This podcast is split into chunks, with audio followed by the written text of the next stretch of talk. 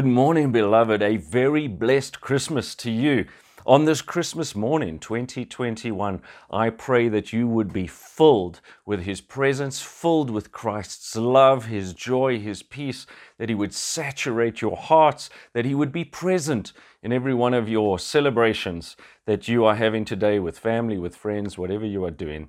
I want to just say today's going to be a recorded message by my amazing wife, Pastor Darling Carol. And uh, but tomorrow we are back. We are at our normal service venue. We start our normal service live in person, nine o'clock tomorrow at Black Eagle. We invite as many of you to come and join us as possibly can make it.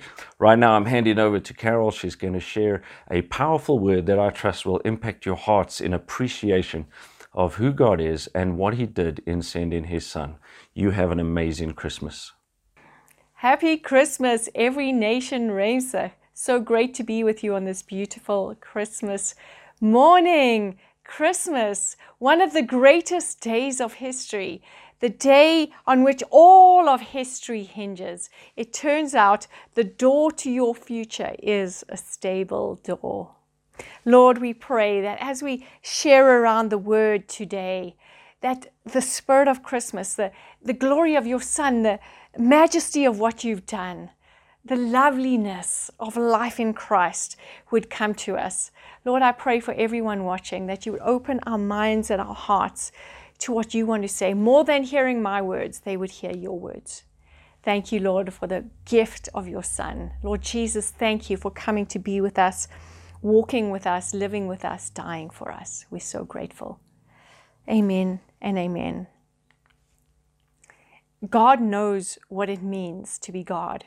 He's the ruler, leader, governor, father of the whole world. We learned two weeks back that God knows what it means to be human. Jesus Christ, his birth, showed us that God wanted to come and reveal himself, but he also wanted to walk in our shoes.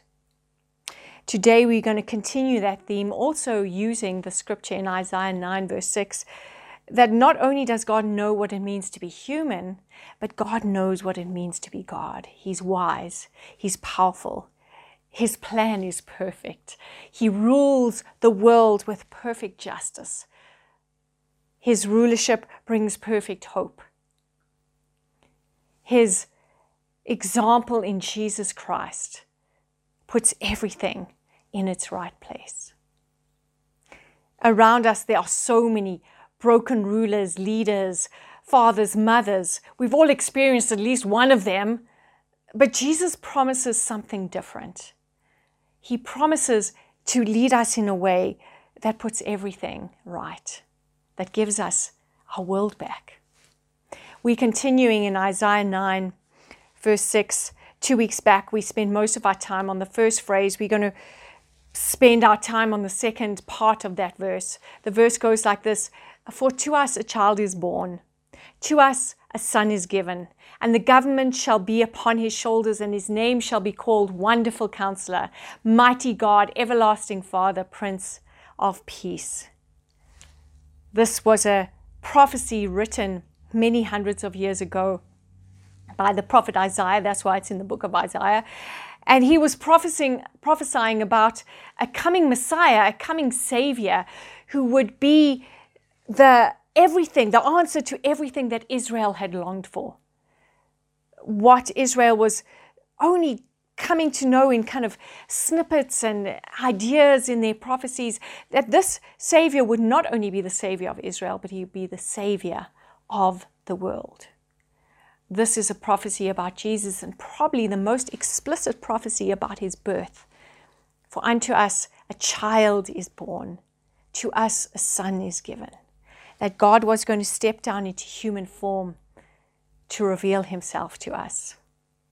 It goes on and it says, And the government shall be upon his shoulder, and his name shall be called Wonderful Counselor, Mighty God, Everlasting Father, Prince of Peace in that revealing of himself to the world, there would be these four examples or these four attributes that would, would allow the world to see God and to be able to embrace him as the Savior of, his, of their lives. He would be a wonderful counselor. He would be mighty God. He would be everlasting Father, and he'd be Prince of Peace. I want to look at these four attributes that Jesus revealed about God as he as he walked as a man but also as God on this earth. Wonderful counselor. Hashtag not lost in the sauce. My mom was a fantastic cook. She made delicious food all my life. When she made stews, there were vegetables. The sauce was just magnificent. It was rich and hearty and fantastic. It was only much later when I went to friends' houses and I had stew at their houses and I, I saw how much meat was in them. I realized hey, my mom, when she makes a stew, puts very little meat in it. I went and asked and I said, Mom, why? It's only like a little piece of meat here and a little piece of meat there. And she said to me, Care, I was saving money. I kept the meat to a minimum and magnified the sauce so that you wouldn't notice there wasn't any meat in it. You know, sometimes life is like that. It's like there's there's so much coming at us, so much advice, so much media, so much, so many um, just voices around us. It's like this the sauce that is filled with all kinds of things, and sometimes it's tasty and sometimes it's not. But the real meat, the substance of life, is kind of rare in amongst the sauce. You see, Jesus cuts through the sauce and brings us to the meat of the matter very quickly because he's a wonderful counselor. This portion of scripture announces him to the world as a wonderful counselor, as one whose, whose words are worthy to be emulated, his, or his life is worthy to be emulated, and, and his words are worthy to be followed. You see, to walk with Jesus eliminates confusion. It cuts through the barrage of voices and the very many different pieces of advice and counsel we're getting all over the place cuts through the, the media that is barraging us with all this kind of ways to improve yourself, ways to live, examples of how you should be, cuts through all of that to the meat of the matter. Jesus' words and the example of his life are reliable counselors for, for us in our everyday lives.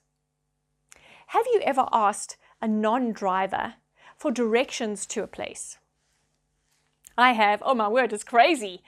Because they're non-drivers, they, they don't notice the, the different signposts and the, the road markers. They forget how many robots you must go through, how many stop signs there are, when to turn right, when to right, turn left.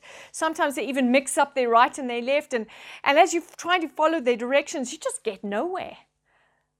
Or you get there, but after a few wrong turns. You know, likewise, before I had children, I waxed lyrical. That means I said a lot of good things about how to raise children. I was sure I knew exactly how everyone should parent their children. The minute I had one, I realized that half of my advice was absolute nonsense. From these two examples, it should become clear to you not to take advice from someone who hasn't done it or did it badly. It's hectic for me that the role models and heroes of the age are often fictitious characters in Marvel movies. Or they're rock stars or celebrities who are on their third, fourth, and fifth marriage or who are suing their father for custody of their own affairs. They're people who have regular bouts with depression, substance abuse, and worse, people abuse into this craziness steps Jesus, and he's a wonderful counselor. He's able to cut through the sauce, cut through the barrage of ideas, and give you reliable, stable steps to walk in that make a difference, that found the, your life on the rock of His Word, that allow your life, allows your life to be stable, to be whole, to be wholesome to have longevity. He gets to the important stuff and teaches and models a life worth living. Easily, one of the greatest sermons ever preached is the sermon preached by Jesus, recorded in Matthew 5, 6, and 7. It's, it's colloquially known as the Sermon on the Mount. And it's, it's Jesus' idea of how to live well. And as we read it and do it, it sinks into our hearts as a way of life that is just, just a good way of living. That when we live like that, good things tend to happen. That when we live like that, relationships tend to work. When we live like that, we tend to find success in our endeavors. We tend to make the right choices.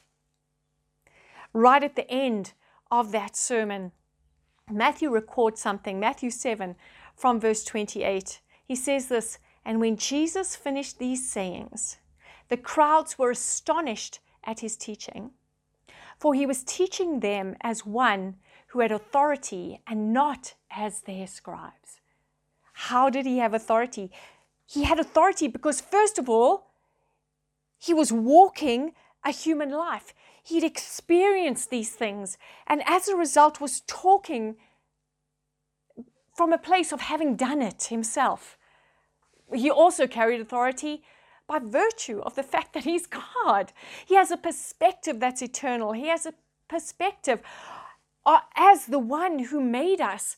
He understands us more than we do. He's, he's able to cut through all the, the confusing voices around us, the confusing thoughts around us, to what really matters. He understands what it means to be human, but he also sees our humanity from the eternal perspective and the wise perspective of being God. To walk with Jesus eliminates confusion. The next thing the scripture we looked at pronounces Jesus as is mighty God. Hashtag nothing is impossible. You see, to walk with Jesus opens opportunity. Mark 5, Luke 8, and Matthew 9 tell the story of a woman who's been bleeding continuously for 12 years. Imagine that the exhaustion, the horror, the difficulty of that. The Bible, in addition, makes a statement about her which just touches my heart. It says she had suffered under the care of physicians or doctors for 12 years. Listen to those two words. She'd suffered under the care. In other words, the best they could give her, the most loving things they could do for her, still caused her to suffer. It's like it's a picture of humanity that the best we can give one another still isn't good enough to solve the problems of being human. I also think of this is that for 12 years, she'd been reaching out to doctors, she'd been reaching out to her friends for the help she thought she could get from them. And for 12 years, she'd met with consistent disappointment. And this speaks to me of many of you who, who have faced difficult situations or have been, been kind of at a rock face and not knowing how to move forward and have banged on doors, have reached out, have tried everything. And for for year upon year, month upon month, week upon week, you've met with disappointment. You've been believing God or believing your environment and working in your environment for change, and yet change has not come. And this story speaks to me of how Jesus came into this world as mighty God to reassure us that indeed nothing is impossible, that He can make a way where there is no way. And this woman exemplifies that as she had faced so much disappointment, she was able to reach out to Jesus and she got the instant result that 12 years of trying had not brought her. I want to qualify this point with one thing is that, that often when we hear about God as being mighty God and we read the miracles in the Bible, we could be tempted to look at God as being this like um, this genie, this kind of slot machine. That I just I put my money in, I pull the lever, and bam, I just get what I want. I make my prayer, I say the right words, and bam, God just does whatever I want. That's not who God is. Mighty God is so much more than that. He's powerful and good enough to be able to give you what, what is right for the situation.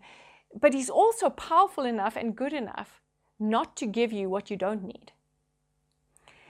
And this is important because as we come to Him, there must be a sense of trust to say, God, God, this is what I think I need, but I'm coming to you with the understanding that you might know better than me. What I do know, however, is that as I reach out and touch your garment, I'm going to get something. And that something is going to be good. And it's going to change me. And it's going to open a door for me. And it is going to give me a way forward that wasn't there before. It may not always be what I had expected, but it'll always be good. And it will be, in fact, better than I expected. You see, to walk with Jesus opens opportunities. It makes a way through the sea. He is the fourth man in the fire. He moves mountains. He turns stone into bread, water into wine. This is the God that we serve, that Jesus came to show us. Mighty God, the one who is with us. He's also everlasting Father. Hashtag holy homies. Walking with Jesus allows you to find your tribe to find your homies, the holy homies. He came to invite us not just to work with him, but to invite he invited us into a family. He came to make a place for us. He came to find a new tribe or to form a new tribe of people made up of every kind of person linked together in the unifying life of Christ. You have a place, you belong, you have a dad, you have a new identity. Matthew 4 18 and 19 is a very familiar passage. You've probably heard it so many times, especially if you've been in every nation for any length of time. It's the story of when Jesus calls his disciples. But I was reading it recently uh, through the eyes of Jesus revealing everlasting Father, re- revealing himself in God as everlasting Father to us. And it just it spoke of something different to me. It says, while Jesus was walking by the Sea of Galilee, he saw two brothers, Simon, who is called Peter, and Andrew, his brother, casting a net into the sea, for they were fishermen. And he said to them, Follow me, and I will make you fishers of men. It goes on to say that they immediately left their father's nets and followed him. It's like they, they turned from what was familiar and the old family that they had and they turned to Jesus and immediately followed him and, and went into a new way of life. It's often puzzled me how, after such a short interaction with Jesus, they were so willing to give up everything and follow him. And I realized that it's, it's not spoken here, but certainly it must have been an environment around Jesus that he, he wasn't just offering them a new job, he was inviting them into a community. He was inviting them into a community of followers of Jesus Christ. He was inviting them into a camaraderie and a, a sense of belonging that they had longed for. You see, to walk with Jesus is to find your tribe, it's to belong, it's to find your people. I was speaking to Thabo, who helps Wesley organize our church services and set everything up on a Sunday and helps him run smoothly. He does a remarkable job. But they both do. And but I was talking particularly to Thabo. And he was telling me how his interactions with his Connect group leader, Marius, had so shaped his life and had so enabled him to become the reliable, excellent leader that he is. And he was talking how, how his relationship with Marius and others had called out the good in him, had called out the gold in him, but it also allowed him to, to deal with the rough edges and the, the things that weren't helping him move forward, the things that were not supposed to be there, and how it had made him a better person. It invited him into something bigger. And I and I see in the in the community that surrounds Jesus, that our interactions with Jesus allow us to become better people, and in turn, we can invite others into something more noble, greater, better than they've ever experienced before. As we move forward with Jesus, so we pull others into this relationship and pull them also towards Jesus, and together we walk into our destiny. This, this destiny that God has for the world, that He is aligning our destinies to. To walk with Jesus is to find your tribe, it's to belong, it's to find your people. The third thing that Jesus revealed is himself as the Prince of Peace. Hashtag get your life back. The peace that Jesus presides over and is bringing in increasing measure to the world is not the kind of world peace that beauty queens profess. The kind, the kind that they profess and have tried so many years to bring just doesn't exist. The world peace that Jesus is talking about is a kind of world peace that starts in the inside of individuals and and becomes an environment around us that pulls other people into a state of rest, a state of a state of peace, a state of wholeness. It's the profound state of being where the entire creation rests under the perfect rulership of the King of Kings. It's where each person finds their place, fulfillment, and joy. It's a wholeness and completeness that is good in every way. There are so many ramifications to the peace that Jesus brings. Really, it's the word shalom, which many of you know is uh, a place where, where everything's in its right place, everything's whole, nothing's missing. Nothing's forsaken. It's right relationships, it's justice, it's wholeness, it's health, it's righteousness. All of these things, it's a package of just goodness and, and right living. But there's one ramification of this peace that I want to emphasize today because I think it's so prevalent in our world today. Jesus' peace removes worry. Matthew 6 25 to 27, Jesus said this Therefore I tell you, do not be anxious about your life, what you will eat or what you will drink, nor about your body, what you will put on. Is not life more than food, and the body more than clothing? Look at the birds of the air, they neither sow nor reap nor gather into barns, and yet your heavenly Father feeds them. Are you not of more value than they?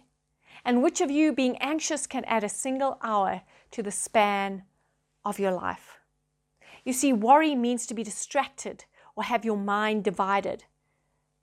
Like when you're in deep conversation with your girlfriend, and at the same time, your mind is thinking about that exam that you should be studying for. Or conversely, you're studying for that exam and your mind is being pulled away consistently by the thought of that deep conversation you need to have with your girlfriend. Fathers, it's it's that moment when you want to be a good dad and you, you're sitting on the floor playing with your children, maybe building a tower out of blocks or something like that. You, you're trying to engage and be present in the moment and be with them but your mind is being constantly pulled to that presentation you have to give tomorrow morning or that unpaid bill that you're thinking, where are we going to get the money for that? You see, that's what worry does. Worry divides your mind, it, it prevents you from living in the now and enjoying the enormous amount of good that is around you that God has placed there. In Christ, we get our minds back. In fact, we get our lives back a dictionary I was reading recently defines worry as this an obsession that originates from a distorted perspective of life. You see, what Jesus does is that Jesus uh, lifts us up to a new perspective. He allows us to see the world in a new way so that worry is eliminated because we, we see it from the perspective of His goodness invading the earth. It gives us a new way of looking at life that basically gives us our heart, our mind, and our soul back, allows us to live in the fullness of the victory He has for us. To walk with Jesus gets your life back. In conclusion, walking with Jesus does four things. As he is a wonderful counselor, mighty God, everlasting Father, and Prince of Peace, so walking with Jesus eliminates confusion. It opens opportunity. It lets you find your tribe and it gets your life back. I want to pray for four, pe- four kinds of people that are watching today. First of all, those of you who just need your life back. You know, under the barrage of the difficulties of your everyday, you found yourself just, just so divided and distracted. And Jesus wants to come and invite you back into a new perspective that allows you to live whole and at peace. There are those of you watching who just feel disconnected and isolated. The everlasting Father, Jesus Christ, wants to draw you back into a community where you feel connected, you feel alive again, where you feel cared for and supported.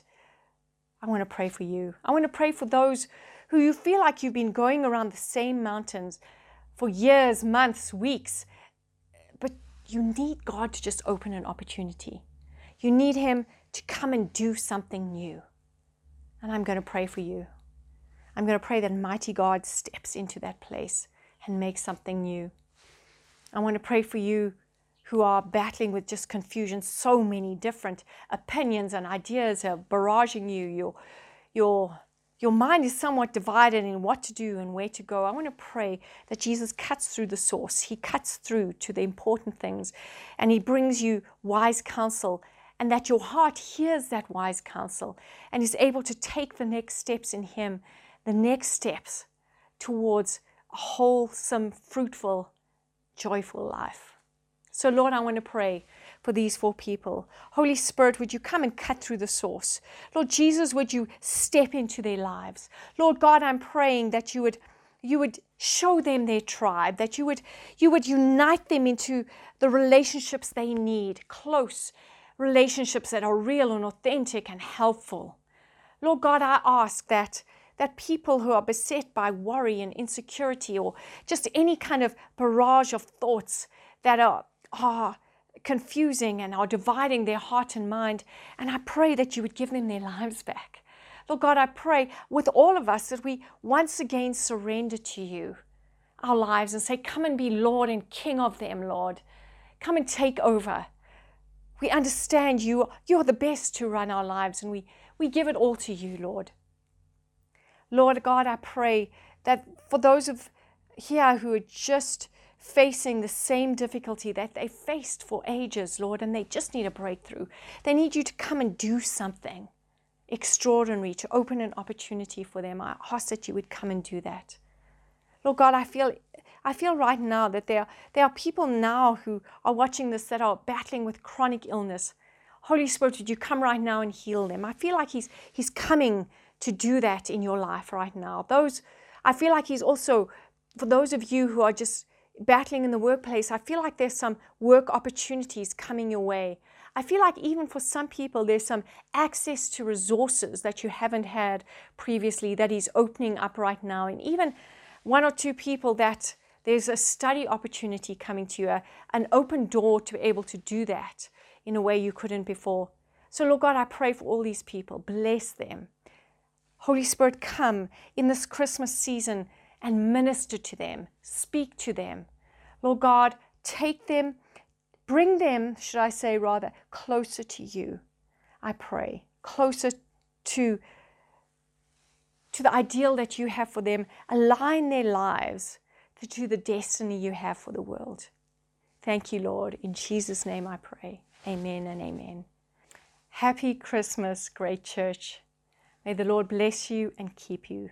The Lord make his face to shine upon you and be gracious to you. The Lord lift up his countenance upon you and give you his peace. Love you all. God bless.